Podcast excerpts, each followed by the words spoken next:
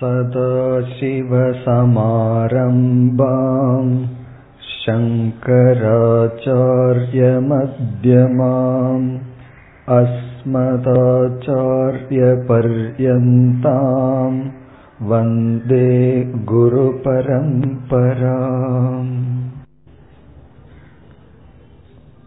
पदिनेलावद् श्लोकम्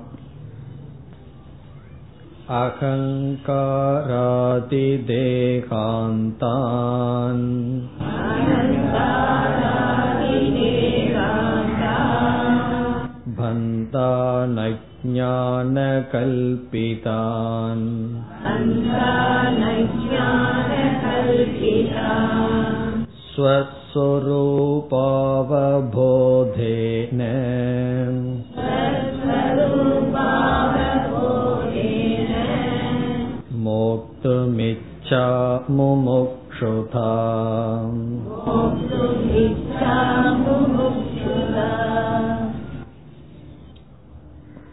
இதுவரை நாம் அதிகாரித்துவம் என்ன என்பதை பார்த்தோம் அதிகாரித்துவம் என்பது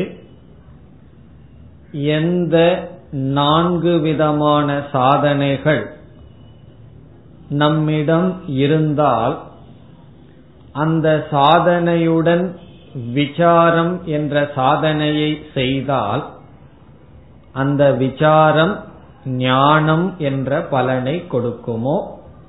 அந்த சாதனைகளுடன் கூடியிருப்பதை அதிகாரித்துவம் என்று சொல்லப்படுகின்றது.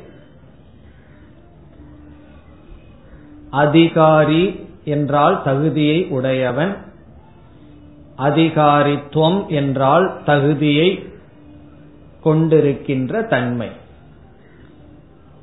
விவேகக வைராகியக வைராகியம் சமதமாதி என்கின்ற ஆறு சாதனைகள் முமுட்சுத்துவம். இவைகளையெல்லாம் சென்ற வகுப்பில் பார்த்து முடித்தோம். இனி நாம் அடுத்த கருத்துக்கு செல்கின்றோம். பதினெட்டாவது ஸ்லோகம் उक्तसाधनसम्पन्नः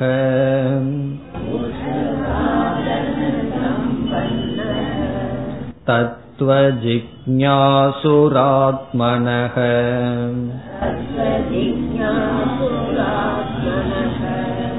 उपसीदेत् गुरुं प्राज्ञम्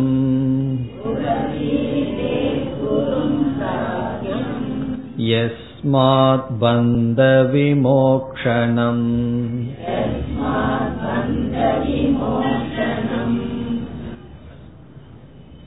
இங்கு கூறப்பட்ட தகுதிகளை ஒருவன் அடைந்ததற்கு பிறகு அவன் என்ன செய்ய வேண்டும் என்று இந்த ஸ்லோகத்தில் கூறப்படுகின்றது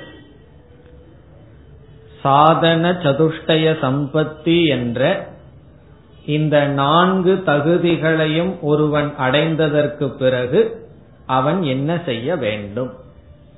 அந்த தகுதியுடனேயே வீட்டில் அமர்ந்திருப்பதா? பிறகு என்னதான் அவன் செய்ய வேண்டும்? என்ற கேள்விக்கு இங்கு பதில் வருகின்றது.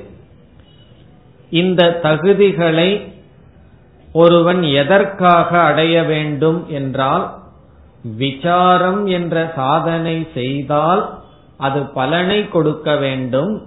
ஆகவே விசாரத்துக்கு தகுதிப்படுத்திக் கொள்வதுதான் இந்த சாதனை என்று பார்த்தோம். ஆகவே விசாரத்துக்கு தகுதியை அடைந்தவுடன் என்ன செய்ய வேண்டும்? விசாரிக்க வேண்டும். விசாரம் என்பது வேதாந்தத்தை நாம் கேட்டல். கேட்டல் என்று சொன்னாலே படித்தல் என்று சொல்லவில்லை கேட்டல் என்று சொன்னால் ஒருவரிடமிருந்து நாம் கேட்க வேண்டும். ஆகவே தகுதியை அடைந்தவன் குருவை நாட வேண்டும். அதுதான் இங்கு சொல்லப்படுகிறது. இந்த பதினெட்டாவது ஸ்லோகத்தினுடைய சாரம் இந்த நான்கு தகுதிகளையும் அடைந்தவன் குருவை நாட வேண்டும். பிறகு அடுத்த ஸ்லோகத்தில் சொல்லுவார் எப்படிப்பட்ட குருவை நாட வேண்டும்? என்று குருவினுடைய லட்சணத்தை கூறுவார். இந்த ஸ்லோகத்தினுடைய கருத்து குருவை நாட வேண்டும். இப்பொழுது ஸ்லோகத்திற்குள் செல்லலாம். உக்த சாதன சம்பன்னக. உக்த என்றால் சொல்லப்பட்ட. உக்த என்றால் சொல்லப்பட்ட. சாதன சம்பன்னக.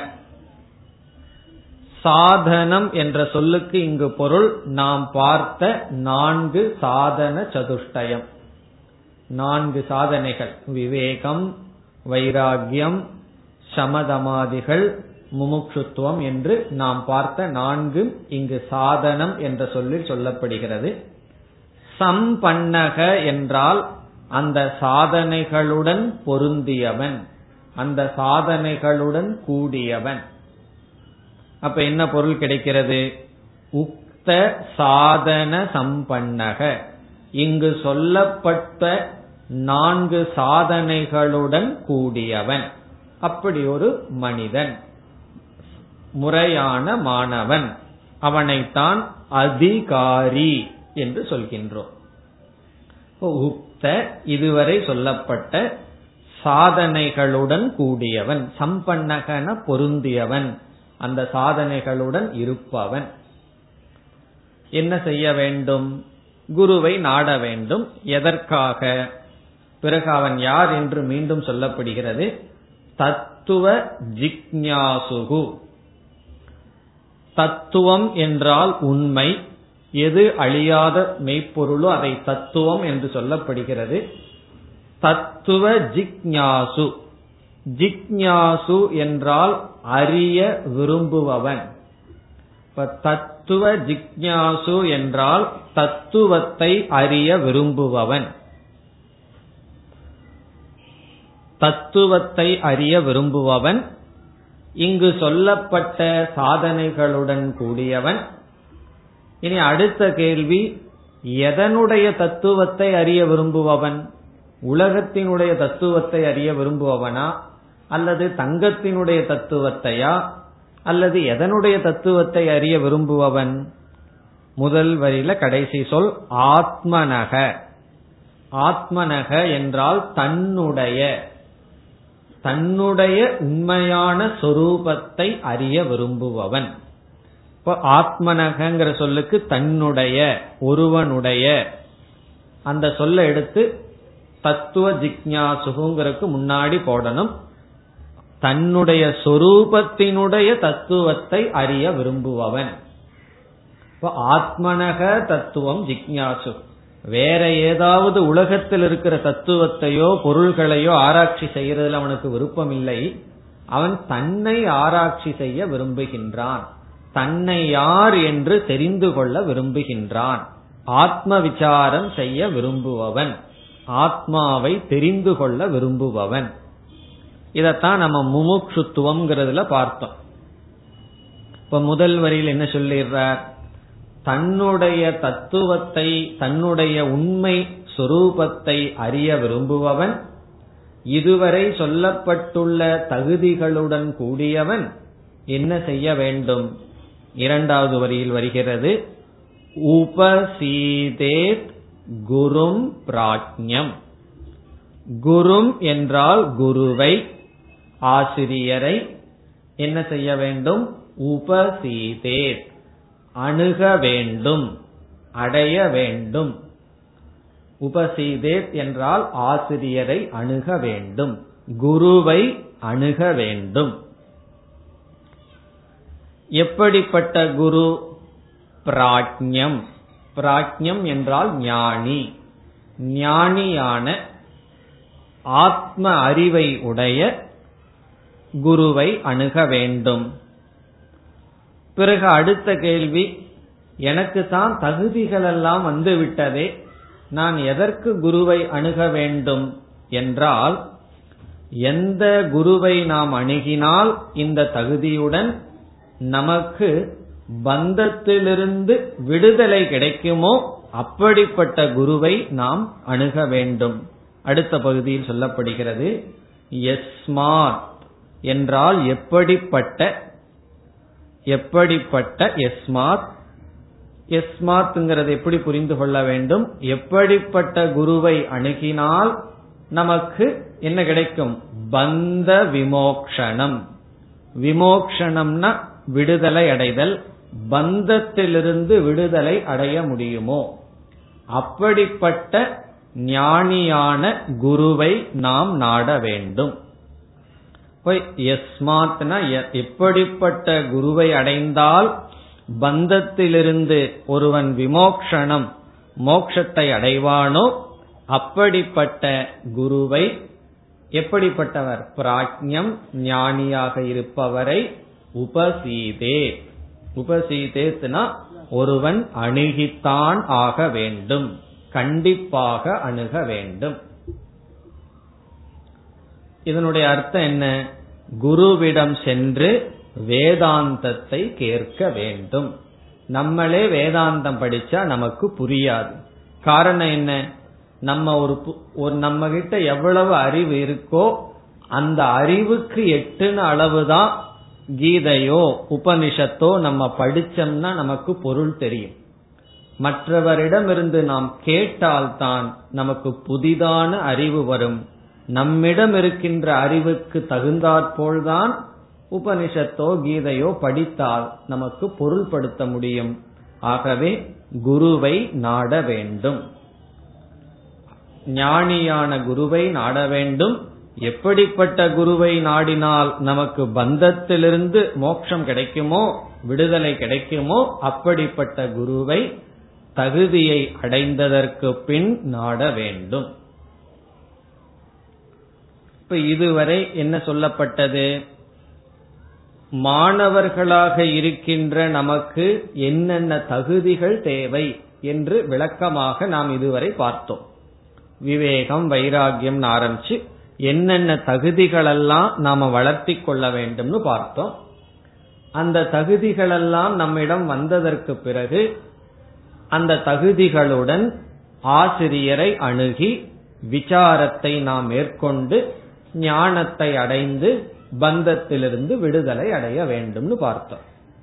இனி அடுத்த கேள்வி எப்படிப்பட்ட குருவை நாம் அணுக வேண்டும்? குருவுக்கும் லட்சணம் தேவையல்லவா? சிஷ்யர்களுக்கு மட்டும் லட்சணம் கூறினால் போதாது. எப்படிப்பட்ட தகுதியுடைய சிஷ்யர்கள் மாணவர்கள் அணுக வேண்டும் என்று கூறினால் போதாது. எப்படிப்பட்ட எப்படிப்பட்ட தகுதியை உடைய குருவை அணுக வேண்டும் என்று இனி அடுத்த ஸ்லோகத்தில் குருவுக்கு லட்சணம் கொடுக்கப்படுகின்றது. நாம் அணுக வேண்டிய குருவினுடைய லட்சணம் சொல்லப்படுகின்றது. இப்படிப்பட்ட ஆசிரியரை ஒருவன் அணுக வேண்டும் என்று இதுவரை மாணவனுடைய இலக்கணத்தை பார்த்தோம். இப்பொழுது குருவினுடைய லட்சணத்தை பார்க்கின்றோம். பத்தொன்பதாவது ஸ்லோகம். ஸ்ரோத்ரியோ அவ்ரிஜினக.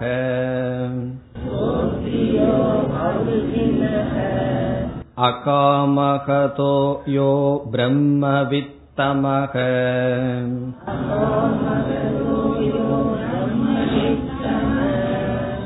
ब्रह्मण्युपरतः शान्तः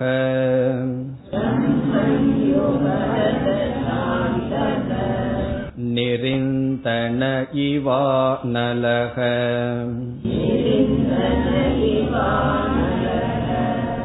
अहेतुकदया सिन्धुः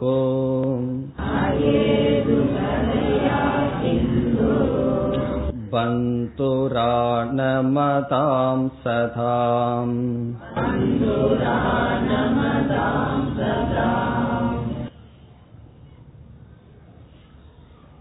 இந்த ஸ்லோகத்தில் குருவினுடைய லட்சணம் சொல்லப்படுகின்றது எப்படிப்பட்ட குருவை நாட வேண்டும்?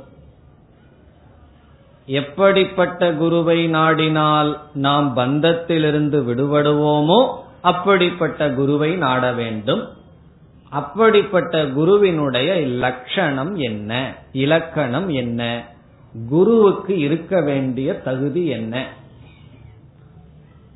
முதலில் நாம் விசாரத்தை செய்துவிட்டு பிறகு இந்த ஸ்லோகத்திற்குள் செல்லலாம். மாணவர்களாக இருப்பவர்களுக்கு நான்கு தகுதிகள் சாஸ்திரத்தில் சொல்லப்பட்டது. குருவாக இருப்பவருக்கு இரண்டு தகுதிகள் சொல்லப்படுகின்றது. ரெண்டே தகுதிதான். இரண்டு தானே ரொம்ப சுலபமாச்சே எங்களுக்கெல்லாம் மாணவர்களாக இருக்கிற வரைக்கும் எங்களுக்கு நான்கு. மாணவர்களாக இருந்து குருவாயிட்டா ரெண்டு தானே.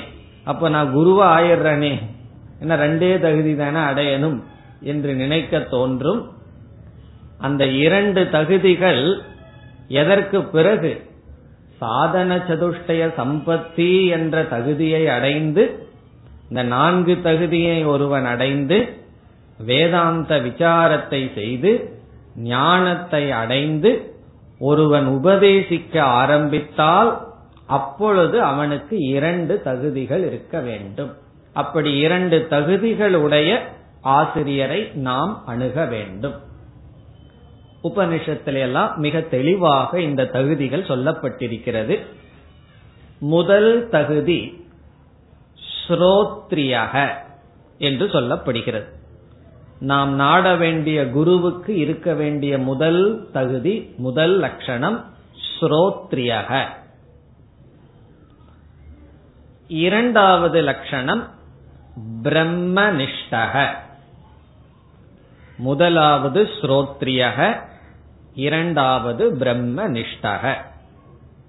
இதனுடைய பொருளையும் இது சம்பந்தமான விளக்கத்தையும் இப்பொழுது பார்க்கலாம்.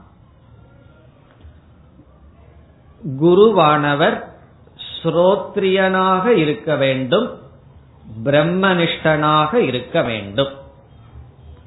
இனி ஒவ்வொன்றாக பொருள் பார்ப்போம். ஸ்ரோத்ரியக என்றால் முறைப்படி அவர் அவருடைய குருவிடம் சாஸ்திரத்தை பயின்றிருக்க வேண்டும். அதான் ஸ்ரோத்ரியக என்று சொல்லப்படுகின்ற சொல்லினுடைய பொருள். இப்ப ஸ்ரோத்ரியக என்றால் அவர் முறைப்படி சாஸ்திரம் பயின்றிருக்க வேண்டும். இதுல வந்து முறைப்படிங்கிறது குறிப்பிடத்தக்க சொல். ஏதோ அவராக படிச்சு அவருடைய புத்தியில சில உண்மைகளை எல்லாம் கண்டுபிடிச்சிட்டு வந்து சொல்லிக் கொண்டு இருக்க கூடாது. அவர் முறைப்படி படித்திருக்க வேண்டும். இதத்தான் சம்பிரதாயவித் என்று சொல்லப்படுகிறது. சம்பிரதாயம்னா மரபு. மரபுப்படி வந்த ஆசிரியரிடம் இவர் சில காலங்கள் முறையாக பயின்றிருக்க வேண்டும். அதான் ஸ்ரோத்ரியக என்று சொல்லப்படுவது. இப்ப நாம யாரை குருவாக நாடுகின்றோமோ அவருக்கு முதல் தகுதி என்னன்னா அவருக்கு குரு இருந்திருக்க வேண்டும். அவர் சிஷ்யனாக இருந்திருக்க வேண்டும். எனக்கு குரு இல்ல நானே சொல்றேன்னு யாராவது சொன்னா ஒரு நமஸ்காரம் பண்ணிட்டு ஒடியாந்துடணும் காரணம் என்ன? அவருடைய புத்தியில என்னென்ன தோணுச்சோ அதெல்லாம் சொல்லிட்டு இருப்பார் அதெல்லாம் நம்ம பின்பற்றுனா என்ன ஆகும்னா உபனிஷத் வந்து என்ன சொல்லுகின்றது? அந்தே நைவ நீயமானா யதாந்தாகா ஒரு குருடன் இனி ஒரு குருடனுக்கு வழிகாட்டுனா என்ன ஆகுமோ அது ஆகும். நமக்கு கண்ணு தெரியாம நடந்து போனோம்னா நம்ம கால் தவறான இடத்துல வச்சா தான் விழுவோம். ஒரு குருடன் பின்னாடி போனோம்னா அவனுடைய கால் தவறா வச்ச இடத்துலயும் நம்ம விழுவோம். அப்ப விழுகிறதுக்கு அதிக வாய்ப்பு இருக்கிறது. அப்படி முதல் தகுதி என்னவென்றால் குருவுக்கு அந்த குருவானவர் முறையான சிஷ்யனாக இருந்திருக்க வேண்டும். ஒழுங்காக பயின்றிருக்க வேண்டும். அதான் ஸ்ரோத்ரியக. சாஸ்திரத்தை வந்து தன்னுடைய குரு கிட்ட ஒரு நாள் ரெண்டு நாள் அல்ல. ஒரு நாள் போய் ஒரு குரு கிட்ட ஒரு அரை மணி நேரம் பேசிட்டு வந்துட்டு நான் வந்து சாஸ்திரம் எல்லாம் பயின்றுட்டனேன்னு சொல்லக்கூடாது. முறையாக சில காலங்கள் சம்பிரதாயப்படி அவரிடம் படித்திருக்க வேண்டும். இதுதான் முதல் தகுதி. குருவாக இருப்பவனுடைய முதல் தகுதி அவருக்கு குரு இருந்திருக்க வேண்டும். மரபு வழியில் வந்த குருவிடம் முறையாக சாஸ்திரம் பயின்றிருக்க வேண்டும். அப்படி சாஸ்திர ஞானம் சாஸ்திரத்தை கையாளுகின்ற திறன் ஸ்ரோத்ரியத்துவம் என்று சொல்லப்படுகிறது. ஒரு உபனிஷத்தோ அல்லது பகவத்கீதையோ ஒரு நூலை எடுத்தால் அதை எப்படி உபதேசிக்க வேண்டும் என்கின்ற அறிவை அவர் பெற்றிருக்க வேண்டும். காரணம் என்னவென்றால் ஒருவன் தன்னுடைய குருவிடம் படித்துக் கொண்டிருக்கும் பொழுது குருவானவர் முறையாக படிப்படியாக எடுத்து உபதேசித்துக் கொண்டு இருப்பார் அப்பொழுது அந்த சிஷ்யன் மாணவனாக இருக்கின்ற சமயத்தில் அவன் குரு உபதேசிக்கின்ற விஷயத்தை புரிந்து கொள்கின்றான். அதே சமயத்தில் அவனை அறியாமல் இனி ஒன்றையும் புரிந்து கொள்கின்றான். என்னவென்றால் உபதேசிக்கின்ற முறையையும் அவனை அறியாமல் புரிந்து கொள்கின்றான். உபதேசிக்கப்பட்ட கருத்தை புரிந்து கொள்கின்றான். உபதேசிக்கின்ற முறையையும் அவனை அறியாமல் புரிந்து கொள்கின்றான். அது அவனுக்கு எப்படி தெரியுதுன்னா அவன் உபதேசிக்க ஆரம்பிக்கும் பொழுது குரு என்னென்ன படியில் சொல்லிக் கொடுத்தாரோ அது அவனை அறியாமல் வந்துவிடும். காரணம் என்ன? முறையாக ஆசிரியரிடம் பயின்ற காரணத்தினால் அந்த ஸ்ரோத்ரியனுக்கு ரெண்டு அறிவு வர வேண்டும். ஒரு அறிவு வராட்டி இனியொரு அறிவு வந்துடும் அவர் சொல்லிக் கொடுக்கிறது புரியுதோ இல்லையோ ரெண்டாவது பிரச்சனை. ஆனால் சொல்லிக் கொடுக்கின்ற முறை அவனை அறியாமல் தெரிந்துவிடும். அதான் ஸ்ரோத்ரியக என்று சொல்வது. இனி அடுத்த தகுதிக்கு வருவோம். பிரம்மனிஷ்டக.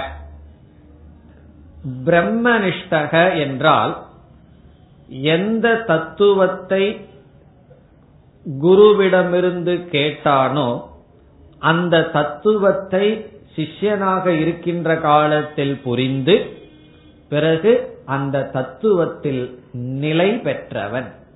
பிரம்மத்தை பற்றி புரிஞ்சுக்கிறதோட நிக்காம அந்த பிரம்மத்தில் மனதை நிலைப்படுத்தியவன்.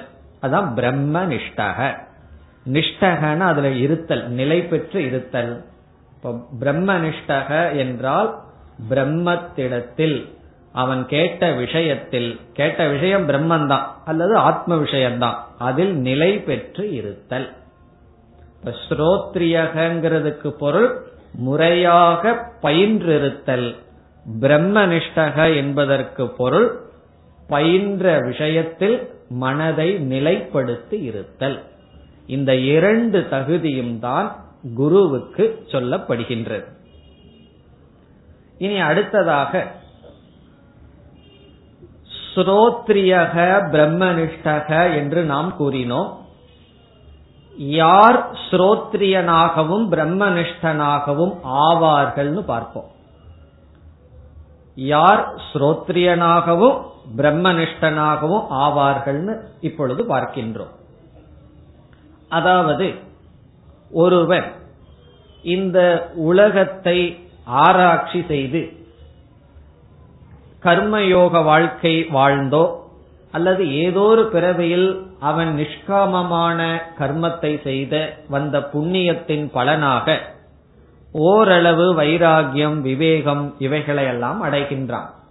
இந்த வாழ்க்கை நமக்கு எதை கொடுக்கணும்னு சொன்னா இந்த உலகத்துல நம்ம வாழ்ற வாழ்க்கை விவேகத்தையும் வைராகியத்தையும் கொடுக்க வேண்டும். பிறகு முமுட்சுத்துவத்தை கொடுக்கணும். தியானம் பூஜைகள் ஜபம் இவைகளெல்லாம் சமக தமகங்கிற தகுதிகளை கொடுக்கணும். இப்படி ஓரளவு தகுதியை அடைந்தவன் குருவை நாடுகின்றான். எதற்காக? விசாரம் செய்து உண்மையை தெரிந்து கொள்ள வேண்டும் என்று நாடுகின்றான். இப்ப நம்ம வந்து ஒரு மனிதனை கற்பனை செய்கின்றோம். ஒரு சாதகன் ஏதோ ஒரு புண்ணிய வசத்தினால் அவனுக்கு விவேக வைராகியம் எல்லாம் ஓரளவு வந்து குருவை நாடுகின்றான். பிறகு குருவிடம் சில காலங்கள் வசித்திருந்து குருகுலத்திலிருந்து அவன் குருவுக்கு சேவை செய்து சில காலங்கள் முறையாக சாஸ்திரத்தை பயின்று பயிற்சி செய்கின்றான் சாஸ்திரத்தை படிக்கின்றான். இவன் குருவிடம் செல்லும் பொழுது இங்கு சொல்லப்பட்ட நான்கு சாதனைகள் முழுமையாக இருந்திருக்க வேண்டும்ங்கிற அவசியம் இல்லை. வைராகியத்துல கொஞ்சம் குறை இருக்கலாம் விவேக சக்தி கொஞ்சம் குறைவா இருக்கலாம் மனசுல சஞ்சலம் எல்லாம் கொஞ்சம் இருக்கலாம். ஆனா அதெல்லாம் என்ன ஆகின்றது? குருவிடம் சென்று அவருக்கு பணிவிடை செய்து அவருக்கு சேவையெல்லாம் செய்வதன் மூலம் கொஞ்சம் கொஞ்சமாக இவன் தகுதியை அடைந்து வருகின்றான். ஏன்னா குருவுக்கு சேவை செய்யறதுனால அங்கு இருந்து பயிற்சி செய்வதனால் விவேக வைராகியத்தில் சற்று குறை இருந்தாலும் அவைகள் நிவர்த்தி செய்யப்படுகிறது. பிறகு என்ன செய்கின்றான்? முறையாக சிரவணம் என்ற சாதனையை செய்து பிறகு குருவினுடைய துணை கொண்டு சந்தேகங்களை எல்லாம் நீக்கி அவனுக்கு தகுதியும் பூர்த்தியாகின்றது. காரணம் என்ன? கொஞ்சம் தகுதி முன்ன பின்ன இருந்தாலும் குரு கிட்ட போய் அவன் விசாரம் பண்றதுல அந்த குருகுல வாசத்துல தகுதிகளும் வருகின்றது விசாரமும் நடக்கின்றது. பிறகு குரு கிட்ட இருந்து முடிச்சு வரும் பொழுது அவன் ஒரு ஞானியாக வெளியே வருகின்றான். இப்ப ஞானியா வெளியே வர்றான்னா எப்படி? அவன் தகுதியும் பெற்றிருந்தான் விசாரமும் செய்திருந்தான் அதனுடைய பலனாக ஞானத்தை அடைந்துள்ளான். பிறகு என்ன செய்கின்றான் அவன்? இந்த ஞானத்துக்கு தன்னுடைய மனசிலிருந்து வருகின்ற பாவனைகளே அவனுக்கு விபரீத பாவனைகளாக இருப்பதை உணர்ந்து நிதித்தியாசனம் என்ற சாதனையை செய்கின்றான். ஆத்ம தியானத்தில் ஈடுபடுகின்றான் சில காலங்கள். எந்த விவகாரமும் வேண்டாம். எனக்கு இந்த ஞானத்துல நிஷ்டை அடைய வேண்டும். ஏன்னா ஞானத்தை அடைஞ்சிட்டானே. ஞானத்தை அடையல அப்படின்னா ஞான நிஷ்ட வேணும்னு அவன் போக மாட்டான். ஞானத்தை அடைஞ்சிட்டதுனாலதான் அவன் பார்க்கறான் என்னுடைய ஞானம் இப்படி இருக்கு நான் எப்படி இருக்கேன்னு பார்க்கறான். அவனுடைய புத்தி கொஞ்சம் சில சமயம் அனாத்ம விஷயத்துக்கு போகுது. அவனுடைய மனசு சில சமயம் சஞ்சலப்படுது. ஆனா அவனுடைய புத்திக்குள்ளேயே ஒரு அறிவு போயிடுது. ஆகவே அவன் புத்தியில் இருக்கின்ற அறிவை மனதில் செலுத்தி தன்மயம். அந்த அறிவு பிரம்மத்தை தெரிஞ்சிட்டவன் பிரம்மஸ்வரூபத்தில் நிலை பெறுகின்ற சாதனையில் ஈடுபடுகின்றான். என்ன சாதனை? அதற்கு பெயர் நிதித்தியாசனம். பிறகு அவனுக்கு என்ன ஏற்படுகின்றது?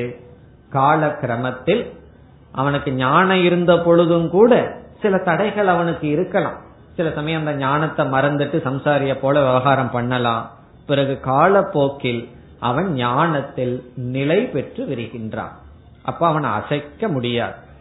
அந்த அறிவிலிருந்து அவனை ஒன்றும் செய்ய முடியாது. ஆனா மற்றவர்களுக்கு எப்பொழுது போல் அவன் தெரிந்து கொண்டிருப்பான்? அவனுக்குள் ஞானத்தில் நிலை பெற்று இருப்பான். இப்படிப்பட்டவன் தான் இங்கு சொல்லப்படுகின்ற ஸ்ரோத்ரியக பிரம்ம நிஷ்டக என்கின்ற குரு. இப்ப என்ன ஒரு மனிதனுடைய வாழ்க்கைய பார்த்தா அவன் குருவிடம் சென்று அவரிடம் சில காலங்கள் இருந்து பணிவிடை செய்து தன்னை தூய்மைப்படுத்தி குறிப்பா தகுதிகளை நிறைவுபடுத்துகின்றார். நம்ம எல்லாமே இந்த முழு தகுதிகளோட தான் படிக்கணும் விசாரம் செய்யணுங்கிறது கிடையாது. கொஞ்சம் தகுதிகள் முன்ன பின்ன இருந்தாலும் இந்த விசாரத்திலையும் வேதாந்தத்தை கேட்கறதுல விருப்பம் இருக்கே அது போதும். கொஞ்சம் விருப்பம் இருந்தா அதை போதும். அதை வச்சு நாம் வளர்த்தி கொள்ள வேண்டும். அப்படி குருவிடம் சென்று தகுதிகளை நிறைவுபடுத்தி ஞானத்தை அடைந்து அதோட விட்டு விடாமல் ஞான நிஷ்டையும் அடைகின்றான். காரணம்னா இதுல போக போக நமக்கு எவ்வளவோ பொருள் வந்து அட்ராக்டிவா முன்னாடி நிற்கும்.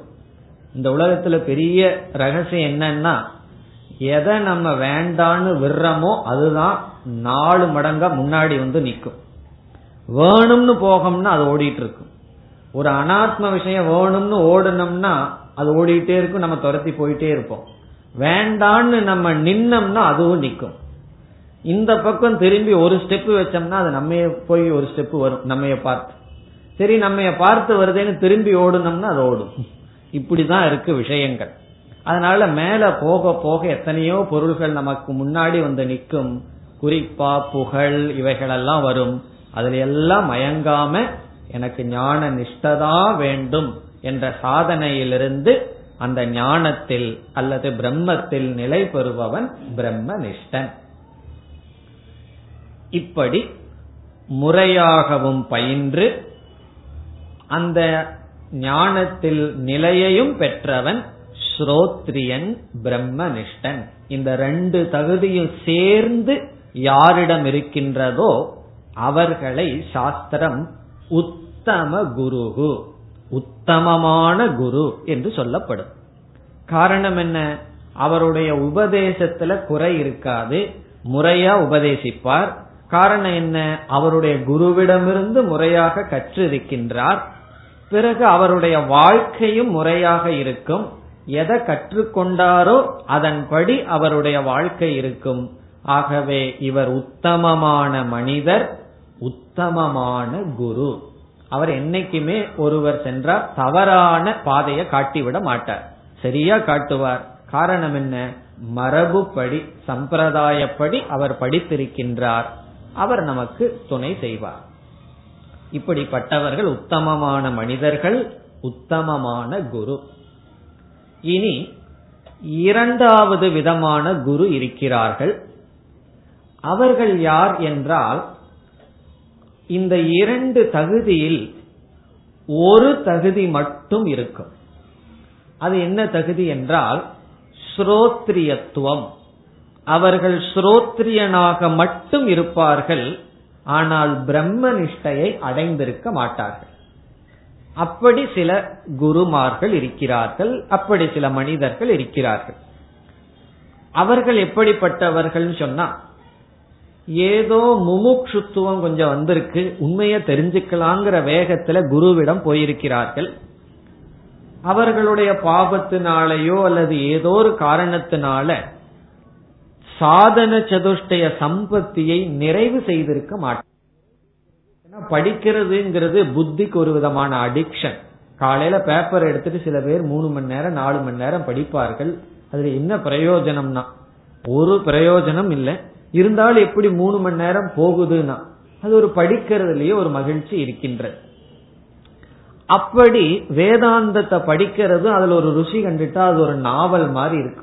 என்னன்னா எதோ சொல்லுது புதுசு புதுசான விஷயங்கள் இருக்கு அது ஒரு நாவல் மாதிரி ஒரு கதை மாதிரி நல்லா போகும் அதனால படித்து விடுவார். இல்ல அப்படின்னு சொன்னா அவங்க அப்பா வந்து ஒரு வேதாந்த பண்டிதரா இருப்பார். மகனை பிடிச்சு உட்கார வச்சு நீயும் படி நானும் சொல்லி கொடுத்தத என்ன புஸ்தகம் எல்லாம் வேஸ்டா போக கூடாதுன்னு சொல்லி சொல்லி கொடுத்துருப்பார். அப்ப பையன் என்ன பண்ணுவான்? அப்பா சொல்லி கொடுக்கிறாருன்னு படிச்சிருவான். இவன் விரும்பி படிக்கல சூழ்நிலை அவனுக்கு அது படிக்க வச்சிடுது அப்படி எத்தனையோ காரணங்கள்னால இங்க குறிப்பான கருத்து என்னன்னா தகுதியை அடையாமல் சாதன சதுஷ்டய சம்பத்தி இல்லாமலேயே ஒருவன் முறையாக வேதாந்தம் பயின்றிருக்கலாம். அப்படி பலர் இருக்கிறார்கள். அவர்களிடம் போனோம்னா அழகா படிப்படியா எடுத்து சொல்லுவார்கள். இப்ப அவர்களிடம் என்ன இருக்குன்னா சாஸ்திரத்தை போதிக்கின்ற திறன் இருக்கின்றது. ஆனால் அந்த சாஸ்திரத்துல என்னத்தை போதிச்சிருக்காரோ அவரை அதை உண்மையா உணர்ந்திருக்க மாட்டார். உணராவிட்டாலும் பரவாயில்ல அதுல நிலை பெற்றிருக்கவும் மாட்டார். அப்போ அவர் பிரம்ம நிஷ்டன் அல்ல. வெறும் ஸ்ரோத்ரியாக. இதத்தான் கேவல ஸ்ரோத்ரியாகன்னு சொல்றது. கேவலம்னு தமிழ்ல சொன்ன ஒரு அர்த்தம் ரொம்ப மோசமான. சமஸ்கிருதத்துல கேவலம்னு சொன்னா அது மட்டும். அது மட்டும் இருக்கு. எது? ஸ்ரோத்ரியத்துவம் மட்டும் இருக்கு. பிரம்ம நிஷ்டை கிடையாது. ஏன் பிரம்ம நிஷ்டை இல்லைன்னு சொன்னா ஒன்னா ஞானமே கிடையாது. ஞானம் வந்திருக்காது. காரணம் என்னன்னா தகுதி இல்லை. அல்லது கொஞ்சம் ஞானம் வந்திருந்தாலும் அவர்களுக்குடைய மனசில் இருக்கிற ராகத்வேஷங்கள் எல்லாம் ரொம்ப ஸ்ட்ராங்கா இருக்கும். அதற்கு நிதித்தியாசனங்கிற சாதனைய பண்ணிருக்க மாட்டார். அப்ப அவர் எப்படி இருப்பார்னா உபதேசம் பண்றதுல வல்லவராக இருப்பார். அப்படி மட்டும் இருப்பவர் ஒரு விதமான குரு. அவர் என்ன சொல்லலாம்? அவரும் குரு தான் அவரிடம் போனோம்னா நமக்கு தெரியாத சாஸ்திரங்கள் இருக்கிற கருத்தை எல்லாம் நல்லா சொல்லுவார். சமஸ்கிருதம் படிச்சிருக்கலாம் தர்க்கம் படிச்சிருப்பார் மீமாம்ச படிச்சிருப்பார். நமக்கெல்லாம் ஒன்னும் தெரிஞ்சிருக்காது. அவரிடம் போய் நன்கு அந்த அறிவை வளர்த்தி கொள்ளலாம். ஆனா அவரிடம் பிரம்ம நிஷ்டையெல்லாம் இருக்காது. அப்படிப்பட்டவர்கள் இரண்டாவது விதமான மனிதர்கள். அவர்கள் உபதேசம் பண்ணுவார்கள். ஏன்னா அவர்களுக்கு தான் தெரியுது எப்படி உபதேசம் பண்ணணுங்கிறதெல்லாம். இப்ப முதல் விதமான உத்தமமான குருவாகவும் உத்தமமான மனிதனாகவும் இருப்பவர் யாருன்னா? ஸ்ரோத்ரியனாகவும் இருந்து பிரம்மனிஷ்டனாகவும் இருந்தா அவர் உத்தமமான குரு உத்தமமான மனிதர். இந்த வெறும் ஸ்ரோத்ரியனாகவும் மட்டும் இருந்துட்டா அவரை போய் உத்தமமான மனிதர்னு சொல்ல முடியாத காரணம் படிப்புக்கும் அவர் வாழ்க்கைக்கு சம்பந்தமே இருக்கார் படிப்பு சொல்லி கொடுக்கிற நேரத்துல கரெக்டா சொல்லி கொடுத்துட்டு இருப்பார். அல்லது அங்கேயே திட்ட ஆரம்பிச்சிருவார். நீ ஏன் இப்படி அப்படின்னு சொல்லி. அப்படி விருப்பு வெறுப்பெல்லாம் மனசுல இருக்கும். உயர்ந்த மனிதனாக இருக்க மாட்டார். எப்பவும் போல ஒரு சம்சாரியா தான் இருப்பார். ஆனா அவரிடம் அறிவு இருக்கு. அவரிடம் போன அறிவை மட்டும் பெற்றுட்டு வரலாம். ஏன்னா முறையாக படித்தவரிடம் அவர் படிச்சிருக்கார். பல காரணத்துல படிச்சிருக்கார். குறிப்பா தகுதியை அவர் முழுமையாக்கவில்லை. அதனாலதான் வெறும் கேள்வி ஞானம் சொல்லிக் கொடுக்கிற ஞானம் இருக்கே தவிர அந்த எதை சொல்றாரோ அதுல வந்து அவருக்கு நிஷ்டை இல்லை ஞானம் இல்லை. இனி மூணாவது விதமான குருமார்கள் இருக்கிறார்கள். அவர்கள் யாருன்னு சொன்னா ஸ்ரோத்ரியனாக இருக்க மாட்டார்கள் வெறும் பிரம்மனிஷ்டனாக மட்டும் இருப்பார்கள். அப்ப என்ன சொல்லலாம்? கேவல பிரம்மனிஷ்டக கேவலம் சொன்ன என்ன? அவர்கள் முறையாக படிச்சிருக்க மாட்டார்கள். ஆனா ஞானத்தில் நிலை பெற்றிருப்பார்கள். அப்படி சில மனிதர்கள் இருக்கிறார்கள். இப்ப அவர்கள் யாருன்னு சொன்னா சில மனிதர்கள் ரொம்ப நாள் தனிமையில் இருந்தோ அல்லது நல்ல காரியம் செய்து கொண்டிருந்தோ தபம் மேற்கொண்டிருப்பார்கள். அந்த தவத்தினுடைய வலிமையினால சாதன சதுஷ்டய சம்பத்திய முழுமையா அடைஞ்சிருப்பார்கள். அவர்களுக்கு வந்து சொல்ல தெரியாது நான் அடைஞ்சது சாதன சதுஷ்டய சம்பத்தி விவேகம் வைராகியம் சமதமம் எல்லாம் சொல்லி லட்சணம் எல்லாம் கொடுக்க தெரியாது. ஆனா அதெல்லாம் அவர்களிடம் இருக்கு. அவர்களுக்கு சொல்ல தெரியுமோ தெரியலையோ இந்த தகுதிகள் எல்லாம் அவர்களிடம் இருக்கு. பல காலங்கள் தன்னை தகுதிப்படுத்துறதுலேயே தனிமையிலிருந்து தபஸிலிருந்து இருந்திருப்பார்கள். பிறகு என்ன ஆயிருக்கும்னா தகுதியான மனதை உடைய அவர்களுக்கு ஓரிரு வாக்கியம்தான் நீ தான் பிரம்மனா இருக்க நீ தான் அதுவா இருக்க அப்படின்னு யாராவது ஒரு ரெண்டு வார்த்தையை சொல்லி இருப்பார்கள் அந்த வார்த்தை உள்ள போய் என்னத்தை பண்ணிரும்? ஞானத்தை கொடுத்துரும். நீ தான் அதுன்னு யாராவது ஒரு காட்டுல இருக்கு தெரிஞ்சிட்டு இருப்பார் படிச்சிருக்கவெல்லாம் மாட்டார். யாராவது வந்து நீ எதை தேடிட்டு இருக்கிறையோ அது நீ தான் அப்படின்னு சொல்லிட்டாவே அதுவே போதும். அது மகா வாக்கியமாயி என்ன ஆயிரும்னா ஞானத்தை கொடுத்துரும். பிறகு அவர்கள் ஞான நிஷ்டையை அடைந்து விடுவார்கள்.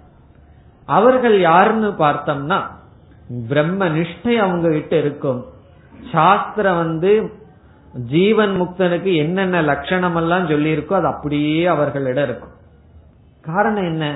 அவர்கள் தகுதியை நிறைவுபடுத்தினார்கள் ஞானத்தின் ஒரு வாக்கியம் போதும் நல்ல மாட்டுக்கு ஒரு சூடு போதுன்னு சொல்வார்கள் அல்லவா? அப்படி நீதான் பிரம்மன்னு ஒரு குழந்தை வாயிலிருந்து அவர் கேட்டிருந்தாவே அது போதும். அந்த வாக்கியம் உள்ள போய் என்ன பண்ணும்னா ஞானத்தை கொடுக்கும் பிறகு அவர்கள் ஞான நிஷ்டர்களாக இருப்பார்கள். ஆனா அவர்களிடம் என்ன இருக்காது அப்படின்னு சொன்னா முறையாக மற்றவர்களுக்கு எடுத்து சொல்கின்ற அறிவு இருக்காது. ஏன்னா அவர் குரு கிட்ட போய் குரு குலத்துல இருந்து முறையாக படிக்கவில்லை. இவர் யாருன்னு சொன்னா இவர் உத்தமமான மனிதர். ஆனா உத்தமமான குருன்னு சொல்ல முடியாது. காரணம் என்னன்னா இவரிடம் போனோம் அப்படின்னு சொன்னா அவர் நிஷ்டையில தான் இருப்பார் பேசாம இருப்பார். அவரிடம் போய் என் மனசு கொஞ்சம் கஷ்டமா இருக்கேன்னா என்ன சொல்லுவார் தெரியுமோ? மனசுன்னு இருந்தா தானே உனக்கு கஷ்டமா இருக்கு? இருக்கிறதே பிரம்மன் தானன்றுவார். காரணம் என்ன? அவர் பிரம்மத்தை அடைஞ்சது முறையா படிப்படியா போகல. அப்படியே தாண்டி போயிட்டார். அவர் அந்த நிலையில தான் இருப்பார். சாதாரண மனிதர்கள் போனா படிப்படியாக அவர்களுக்கு உபதேசத்தை அவர்னால செய்ய முடியாது. ஆனா அவர் உணர்ந்திருக்கின்றார். அவரிடம் சொற்கள் இல்லை. அவர் வந்து மற்றவர்களுக்கு உணர்த்த சொற்கள் அவர்களிடம் இல்லை. அந்த முறை அவரிடம் இல்லையே தவிர ஆனா அவர் ஒரு ஞானி பிரம்மனிஷ்டனா இருப்பார். இப்படி சில மனிதர்கள் இருக்கிறார்கள். இப்ப நமக்கு மூணு பேர் இருக்காங்க. யாரு? ஸ்ரோத்ரியனாகவும் இருந்து பிரம்மனிஷ்டனாகவும் இருக்கின்ற சில மனிதர்கள். உத்தமமான குரு உத்தமமான மனிதன் சில பேரிட என்ன இருக்கு? எடுத்து சொல்ற திறன் இருக்கின்றது. ரொம்ப பேர்த்த பார்க்கலாம். மேடையில ஏறி உட்கார்ந்தார்கள்னா அப்படியே கலகலன்னு எடுத்து சொல்லி எல்லாத்துக்கும் புரிய வச்சிருவார்கள். அதற்கு பிறகு என்ன பண்ணுவார்கள்? கலகலப்பை செய்வார்கள். காரணம் என்ன? என்ன தான் சொல்றமோ எப்படி வாழ்றதுங்கிறதுக்கு சம்பந்தமே இருக்காது. ஆனா அவர்களிடம் முறை இருக்கும். எப்படி உபதேசிக்கணும்? எதெல்லாம் முதல்ல சொல்லணுங்கிற அறிவு இருக்கும். அவர்களெல்லாம் வெறும் ஸ்ரோத்ரியர்கள் பிறகு பிரம்மனிஷ்டன்னு சொன்னா அவர்களிடம் முறை இல்லை. பிறகு உண்மை இருக்கின்ற.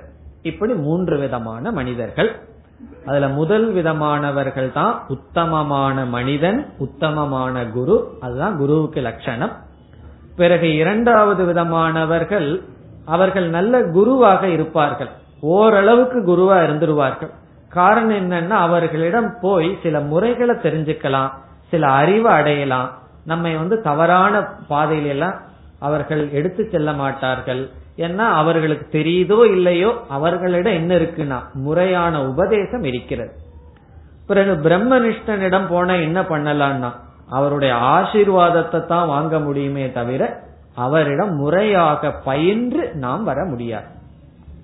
அல்லது அவரை போல நாமும் பல வருடம் காட்டிலிருந்து தபஸ் பண்ணணும். காரணம் என்னன்னா அவர் எப்படி இருந்தாரோ அப்படித்தான் இருக்கும். அவர் உபதேசிப்பார். சாதாரண மனிதர்களுக்கு படிப்படியாக எடுத்து சொல்ல மாட்டார். அவருடைய நிலை வேறு. இனி நான் அடுத்தது என்ன நம்ம பார்க்கிறோம்? ஒவ்வொரு இந்த மூன்று விதமான மனிதர்கள் இருக்காங்கன்னு பார்த்தோம். இப்போ ஒரு சாதகன் ஒரு மாணவன் ஒவ்வொருவரிடம் சென்றால் அவனுக்கு என்ன ஏற்படும்னு பார்ப்போம். இப்ப முதல் விதமான குரு கிட்ட ஒருத்தன் போனான்னா அவனுக்கு என்ன ஏற்படும்? இல்ல அப்படிப்பட்ட குரு கிடைக்காம இரண்டாவது விதமா சொன்னவங்கிட்ட ஒருத்தன் போனா அவனுக்கு என்ன ஏற்படும்? அதுவும் கிடைக்காம மூணாவதாக நாம் கூறிய மனிதரிடம் ஒருவன் சென்றால் அவன் எதை பெற முடியும் அப்படிங்கறத இப்ப பார்க்கிறோம். இப்ப ஒரு மனிதன் வந்து ஒரு சாதகன் யாரிடம் செல்கின்றான்? ஸ்ரோத்ரிய பிரம்மனிஷ்டனிடம் செல்கின்றான். அப்படிப்பட்ட குருவை ஒருவன் அடைகின்றான் என்று வைத்துக் கொள்வோம். அவன் அடையிற குரு யாரு? ஸ்ரோத்ரியனாகவும் இருப்பவர் பிரம்மனிஷ்டனாகவும் இருப்பவர். அப்படி ஒரு குருவை ஒரு மாணவன் அடைந்து விட்டால் அவனுக்கு வந்து என்ன ஏற்படும் என்றால் அந்த குருவானவர் அந்த மாணவனுடைய மனநிலைய பார்ப்பார். அவனுடைய நிலை எங்க இருக்குன்னு பார்ப்பார். எந்த அளவுக்கு அவனுக்கு மன தூய்மை இருக்கு என்பதை பார்த்து அதற்கு தகுந்தாற்போல் சாதனையை அவர் கொடுத்து இப்ப ஒருவனுக்கு வந்து மனது அசுத்தமா இருக்கு. அவன் சொல்றான் நான் வந்து எல்லாத்தையும் விட்டுட்டு வீடு வாசல் எல்லாத்தையும் விட்டுட்டு உட்கார்ந்து ஜபம் பண்றேன் அகம் பிரம்மாஸ்மின்னு கண்ணை மூடி உட்கார்ந்துருக்கேன்னு சொன்னான். சொன்னா அந்த குரு என்ன சொல்லுவார்? அது செய்யக்கூடாது. அசுத்தமான மனசுல வந்து அகம் பிரம்மாஸ்மி போகாது. இப்ப அசுத்தமான பிளேட்ல நல்ல சாப்பாடு போட்டா என்ன ஆகும்னா அந்த சாப்பாடும் அசுத்தமாயிரும். அதே போல அசுத்தமான மனசுல அகம் பிரம்மாஸ்மி போயிடுச்சுன்னு வச்சுக்குவோமே என்ன ஆகும்? அந்த அகங்கிறதுக்கு இவன் அகங்காரத்தை புரிஞ்சிட்டு நான் தான் பிரம்ம. அசுரர்கள் எல்லாம் அப்படி சொன்னார்கள் அல்லவா? என்ன தவிர விஷ்ணுவை கும்பிடக்கூடாதுன்னு சொன்னான் இல்லையா? அந்த மாதிரி ஆயிடும். இப்ப வேதாந்தம் போய் வேற விதத்துல வேலை செய்ய ஆரம்பிச்சிடும் அப்ப என்ன பண்ணுவார்? இப்ப வந்து நீ விடக்கூடாது உன்னை தூய்மைப்படுத்தணும் அதற்காக கர்மயோகம் உபாசனைங்கிற சாதனையை சொல்லி கொடுப்பார்.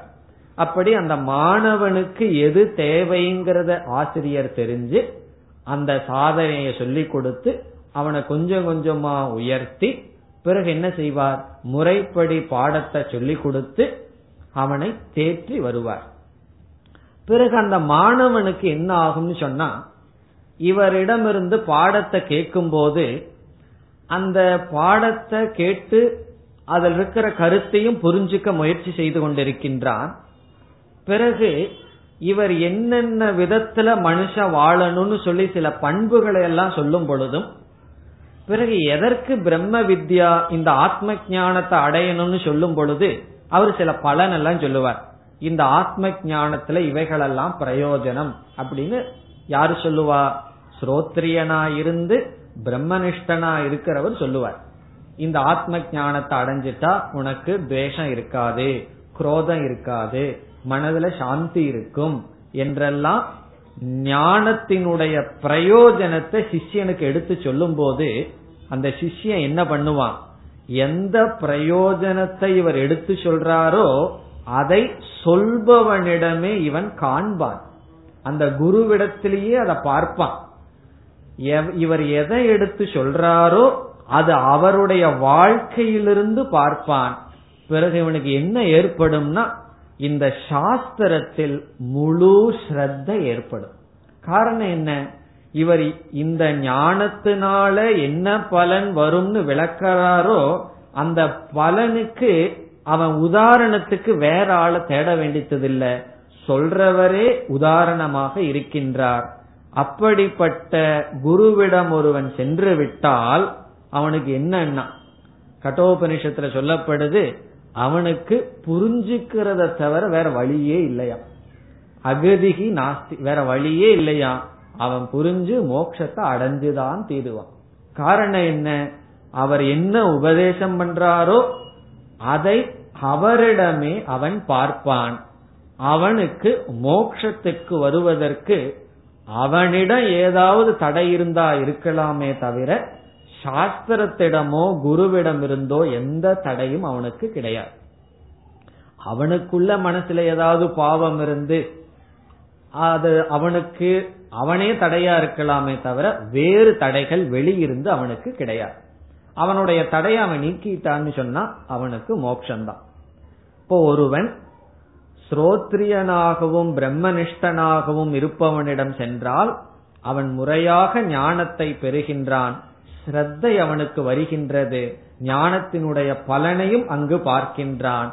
பிறகு இவனுக்கு என்ன கிடைக்குதுன்னா முழு மன நிறைவு கிடைக்கின்றது. இவனு மோட்சத்தை அடைவதற்கு முழு வாய்ப்பு இருக்கிறது. ஒரு கால் இப்படிப்பட்ட குரு கிடைக்கவில்லைன்னு வச்சுக்கோமே. ஒருவன் வந்து ஸ்ரோத்ரியம் பிரம்மனிஷ்டனா இருக்கிற குரு கிட்ட போக முடியாமல் வெறும் ஸ்ரோத்ரியனா இருக்கிறவனுகிட்ட மட்டும் ஒருவர் போறார். ஏன்னா ஒருவருக்கு அப்படி ஒரு வாய்ப்பு ஸ்ரோத்ரியனாகவும் இருந்து பிரம்மனிஷ்டனாகவும் இருக்கின்ற குருவை அணுகுவதற்கு அவருக்கு வாய்ப்பில்லை. இவர் அணுகிய குரு எப்படி இருக்காருன்னு சொன்னா அவர் உபதேசம் பண்றதுல கெட்டிக்காரரா இருக்கார். ஆனா அவருடைய வாழ்க்கைய பாத்திரக்கூடாது. வாழ்க்கைய பார்த்துட்டா உபதேசம் பண்றதுக்கும் வாழ்க்கைக்கும் சம்பந்தம் இல்லாம இருக்கு. இப்படிப்பட்டவரை ஒருவர் அணுகுகிறார்னு வச்சுக்கோமே அவருடைய நிலை என்ன? என்றால் நம்ம வந்து பயந்துக்க வேண்டாம் அவர் ஏதாவது ஆயிடுவாரோன்னு. அவருக்கு ஒன்னும் ஆகாது. ஆனா என்ன ஆகிவிடும் சொன்னா முதல்ல சரியான பாதையை அவர் காட்டிடுவார். இதுதான் தர்மம் இது அதர்மம் இப்படித்தான் படிக்கணும். இது இந்தந்த சாதனைக்கு பிறகுதான் இந்தந்த சாதனை செய்யணுங்கிறதெல்லாம் காட்டி விடுவார் இப்ப அவருக்கு வந்து இவர் ரூட் ஒழுங்கா காட்டி விடுவார் கேட்கிற மாணவனிடம் தகுதி இருந்ததுன்னு வச்சுக்குவோமே பிறகு என்ன ஆயிரும்னா இவர் அந்த ரூட்ல போய் மோட்சத்தை அடைஞ்சிருக்க மாட்டார். கேட்கிறவன் மோட்சத்தை அடைஞ்சிட்டு போயிருவோம் அவனிடம் முழு தகுதி இருந்தால் யாரு அவர் எப்படி இருக்காரோ இருந்துட்டு போகட்டும். எனக்கு உண்மைதான் வேணும்ட்டு வந்து உட்காருவான். அந்த உண்மையை பின்பற்றி செல்வான். அவன் மோட்சத்தை அடைஞ்சிருவான். இவன் என்ன பண்ணிட்டு இருப்பான்னா இவன் அதே இடத்துல இருந்துட்டு இருப்பான்.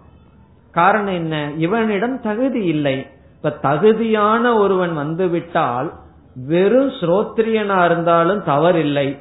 மோட்சத்தை அடைவதற்கு அவனுக்கு வாய்ப்பு இருக்கு. சரியான பாடம் கிடைக்கும் மோட்சத்தை அடைந்து விடுவான்.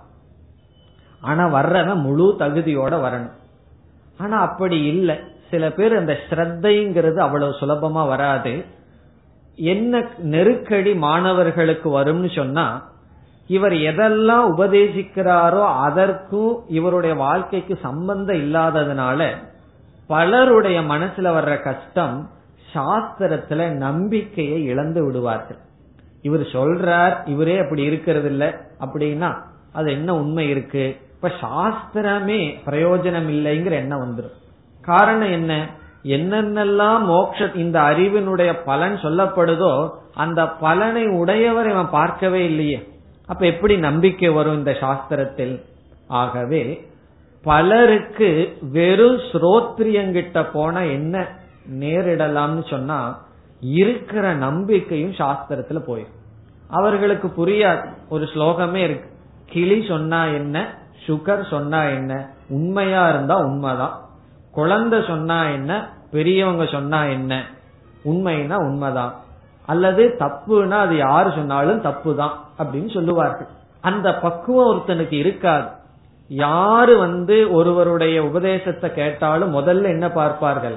அந்த உபதேசப்படி அவர் இருக்காரா? அப்படின்னு தான் மனசு பார்க்க தோணும். அதையெல்லாம் நீங்கி நீ இருக்கிறியோ இல்லையோ எனக்கு உண்மையான மார்க்கம் வேணும்னு பாக்கிறவங்களுக்கு கஷ்டம் கிடையாது. நீ எப்படியோ இருந்துக்கோ எனக்கு உண்மையை எடுத்து சொல்றையா? எனக்கு எப்படி போகணும் வாழ்க்கைய நடத்தணும்னு தெரியல. அத சொன்னீங்கன்னா போதுங்கிறவங்களுக்கு கஷ்டம் இல்லை. ஆனா பலர் அந்த அளவுக்கு பக்குவப்பட்டிருக்க மாட்டார்கள்.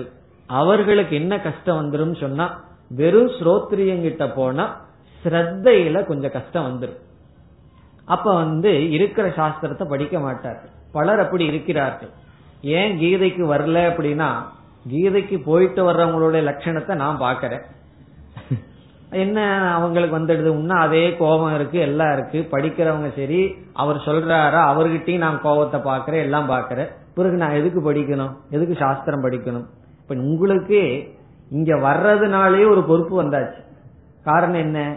கீதையெல்லாம் படிக்கிறீங்க உபநிஷத்து விவேக சூடாமணி எல்லாம் படிக்கும் போதே மற்றவர்கள் என்ன நினைச்சிடுறாங்க? ஒரு நாள் கிளாஸுக்கு போனா உடனே நம்ம கோபம் எல்லாம் போயிருந்து அவங்க நினைச்சுக்கிறாங்க. அது அவங்க தப்பு.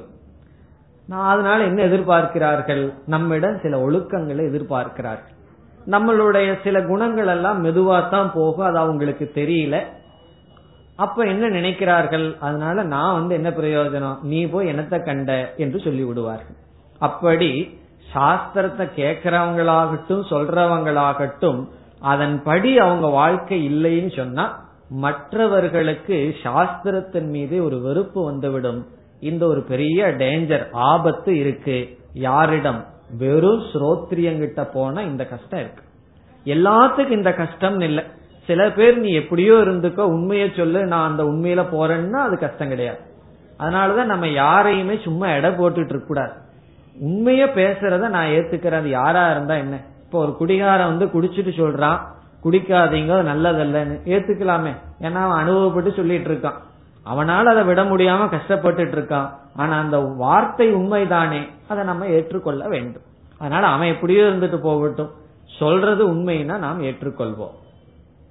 சரி மூணாவது ஆள்கிட்ட போனா என்ன ஆகும்னா அவர் வந்து வெறும் கேவல பிரம்மனிஷ்டனா உட்கார்ந்து கண்ணை மூடி உட்கார்ந்துட்டு இருப்பார் தேவையில்லாம் பேசவே மாட்டார். என்ன பேசுறதுக்கு இருக்கு? அவருக்கு வார்த்தைகளே கிடையாது. இருக்கிறதெல்லாம் அந்த அமைதியான சாந்தமான பிரம்மத்துல அவர் சாந்தமா இருப்பார். அவரிடம் போனா அப்படிப்பட்ட மகான நம்ம அணுகிறதுனாலயே நமக்கு ஏதாவது சில பாவம் எல்லாம் இருந்தா போகும். அவருக்கு ஒரு நமஸ்காரம் பண்றதுனாலே நம்முடைய பாவங்கள் போகும். நமக்கு வந்து தடைகள் ஏதாவது இருந்தா போகும். ஆனால் நாம முறையாக படிக்க முடியாது அவரிடம். அதனால அவரிடம் போய் நாம் படிக்கிறேன்னு சொல்ல முடியாது. காரணம் அவரிடம் எடுத்து சொல்லி புரிய வைக்கின்ற திறன் அல்லது உபாயம் கிடையாது. அவர் வந்து ரொம்ப ஹையஸ்ட் லெவல்ல தான் இருப்பார். அவரிடம் போய் நான் வந்து மனசு சஞ்சலப்பட்டு இருக்கேன் எனக்கு ஏதாவது ஜபம் பண்ணணும் ஜபம் பண்ணலாமா கேட்டா என்ன சொல்லுவா தெரியுமோ? ஜபம் வேண்டாம் ஒன்னும் வேண்டாம். பேசாம அகம் பிரம்மாஸ்மி நினைச்சிட்டு காரணம் என்ன? அவர் அப்படித்தான் இருக்க அப்படி அவர் வந்து படிப்படியாக எடுத்து உபதேசிக்க மாட்டார். இப்ப சாதாரண மக்களுக்கு அவரிடமிருந்து முறையான அறிவு கிடைக்காது. ஆனால் அவர் உத்தமமான மனிதர். அவரை நம்ம நமஸ்காரம் பண்ணலாம் அவரோட சங்கம் வைக்கலாம். காரணம் என்ன? சாஸ்திரத்துல சொல்லி இருக்கிற உண்மை அவருடைய வாழ்க்கையில பிரதிபலிக்கும். ஆனால் அவரிடமிருந்து நாம் ஞானத்தை அடைய முடியாது. இப்போ ஒன்னாம் கிளாஸ் பையன் வந்து எம்எஸ்சி மேத்ஸ் படிச்ச ஆசிரியரிடம் போய் அந்த கணக்கை தெரிஞ்சுக்கணும்னா முடியுமான்னா? காரணம் என்னன்னா இவனுடைய மனசுக்கு எஸ்எல்சி படிச்ச ஆசிரியரே போதும். சொல்லி கொடுக்கற ஒன்னு ஒன்னு ரெண்டுன்னு சொல்றதுக்கு எதுக்கு எம்எஸ்சி படிச்ச ஆசிரியர்? அப்படி நம்ம சாதாரண படிப்படியா வர்ற நமக்கு அவர் ரொம்ப மேல்நிலையில் இருப்பார். அவர்னால் உபதேசிக்க முடியாது உபதேசிக்க மாட்டார். நம்மை படிப்படியாக எடுத்து செல்ல முடியாது. இவ்விதத்தில் மூன்று விதமான குரு இருக்கிறார்கள். ஒன்று ஸ்ரோத்ரிய பிரம்மனிஷ்டன் சாஸ்திரத்தை ஒழுங்கா படிச்சு அவருக்கு தகுதி இந்த இந்த எல்லா இடத்துலயும் தகுதி தான் முக்கியமான வேலை செய்யுது. இந்த சாதன சதுர்த்திய சம்பத்தின்னு படிச்சமே அதுதான் முக்கியமான வேலை. அது இருந்துடுதுன்னா ஞானத்தை அடைவான். பிறகு நிதித்தியாசனத்துல ஞான நிஷ்டையை அடைந்து விடுவான். அவர்தான் உத்தமமான குரு. அவரிடம் ஒருவர் சென்றால் சிஷ்யனிடம் குறைய இருந்தாலே தவிர வேறு தடைகள் அவனுக்கு கிடையாது. அப்படி இல்லை என்று ஸ்ரோத்ரியங்கிட்ட சென்றால் சிஷ்யன் வந்து ஓரளவு பக்குவமா இருந்துட்டான்னா தப்பிச்சு வந்துருவான். அவர் எப்படியோ இருந்துட்டு போட்டும் எனக்கு உண்மையை காட்டிட்டார் நான் அந்த மார்க்கத்துல போய் உண்மை அடைஞ்சறேன்னு அவன் உண்மை அடைஞ்சிருவான். பிரம்மனிஷ்டனிடம் சென்றால் அவருடைய அவருக்கு சேவை செய்யறதுனாலயோ அவருடைய இருப்புனாலேயோ நமக்கு சில தடைகள் நீங்குமே தவிர நமக்கு சில புண்ணியங்கள் கிடைக்கும். ஏன்னா மகான்களுடைய தர்ஷனமே கோடி புண்ணியம் சொல்லுவார்கள். ஆனால் அவர் நமக்கு ஒரு குருவாக படிப்படியாக இருந்து வழிகாட்ட மாட்டார். அதை நாம் அனுபவிக்க முடியாது. அவருடைய லெவலுக்கு போனதுக்கு பிறகுதான் அவரோடைய மீட் பண்ண முடியும். ஆனா ஸ்ரோத்ரியங்கிட்ட போனோம்னா ஆரம்பத்திலிருந்து நம்மை படிப்படியாக எடுத்து காட்டுவான். இவ்விதம் ஒரு மனிதன் ஒரு மனிதன் என்ன ஒரு சாதகன் இந்த மூன்று பேரிடம் சென்றால் என்ன ஆகும்னு பார்த்தோம். இனி அடுத்த கருத்து யார் ஸ்ரோத்ரியன் யார் பிரம்மனிஷ்டன் எப்படி கண்டுபிடிப்பது? இதெல்லாம் சொல்லியாச்சு. ஒருவர் இருக்கார் நான் வந்து உனக்கு உபதேசம் பண்றேங்கிற நம்ம கண்டுபிடிக்கணுமே. அல்லது என்ன சொல்லப்பட்டிருக்கு? ஸ்ரோத்ரியம் பிரம்மனிஷ்டன் குரு கிட்ட நீ போகணும்னு சொல்லி இருக்கு அப்படிப்பட்ட குருவை யாருன்னு நான் தெரிஞ்சுட்டாத்தேன அவரிடம் நான் போக முடியும். அடுத்த கேள்வி யார் ஸ்ரோத்ரியன் யார் பிரம்மனிஷ்டன் என்று மாணவர்கள் எப்படி கண்டுகொள்வது என்றால் ஒருவரை பார்த்து இவர் பிரம்மனிஷ்டன் ஸ்ரோத்ரியன் எடை போடுற அளவுக்கு ஸ்டூடெண்ட்டுக்கு அறிவு இருந்ததுன்னு வச்சுக்குவோமே. மாணவனுக்கு அறிவு இருந்ததுன்னா அவனுக்கு வந்து குரு கிட்ட போக வேண்டிய அவசியமே இல்லை. ஆகவே இந்த இடத்துலதான் ஈஸ்வரனுடைய அனுகிரகத்தை நம்ம பார்க்கணும். ஒரு கேப்ப நம்ம பார்க்கிறோம். நமக்கோ தெரியாது யாருகிட்ட போய் நம்மை ஒப்படைக்கிறது பிறகு என்னன்னா இப்ப அர்ஜுனன் வந்து எப்படி பகவான குருவா அடைஞ்சாருன்னா என்னைக்கு அர்ஜுன தகுதி அடைஞ்சானோ அப்பொழுதே அவனுக்கு பகவானிடம் குருங்கிற தன்மையை கண்டுபிடிச்சான். அதனால நம்ம ரொம்ப விசாரம் பண்ணி யாருன்னு கண்டுபிடிக்கிறதுல எல்லாம் ஈடுபடுறது ரொம்ப கடினம். ஒன்னு கண்டுபிடிச்சிடலாம். ஸ்ரோத்ரியனா இல்லையாங்கிறத கண்டுபிடிச்சிடலாம். காரணம் என்ன? உங்களுக்கு குரு இருக்காரா? நீங்க முறையா படிச்சிருக்கீங்களா? அதை வச்சு கண்டுபிடிச்சிடலாம். ஆனா பிரம்மனிஷ்டனா இல்லையான்னு கண்டுபிடிக்க முடியாது. பிரம்மனிஷ்டம் இல்லைங்கிறத கண்டுபிடிச்சிடலாம். ரெண்டு வார்த்தை பேசினார்னா அவர் வீட்டுல என்ன பண்றாருன்னு பார்த்தா கண்டுபிடிச்சிடலாம். என்ன மேடையில பேசுறத வச்சு கண்டுபிடிக்க முடியாது. பிறகு சில பேர் தர்மவானா இருந்துட்டு பிரம்மனிஷ்டனாக இல்லாமல் இருக்கலாம். அதெல்லாம் நமக்கு தெரியாது. ஆகவே நல்ல உத்தமமான குருவை நம்ம அடையணும்னா என்ன பண்ணணும்னா உத்தமமான சிஷ்யனாக மாற வேண்டும். உத்தமமான சிஷ்யனா நம்ம மாறிட்டோம்னா அது பகவானுடைய டியூட்டி. என்ன பண்ணுவார்? சரியான குருவை நமக்கு அமைத்து தருவார். மேலும் அடுத்த வகுப்பில் சிந்திப்போம்.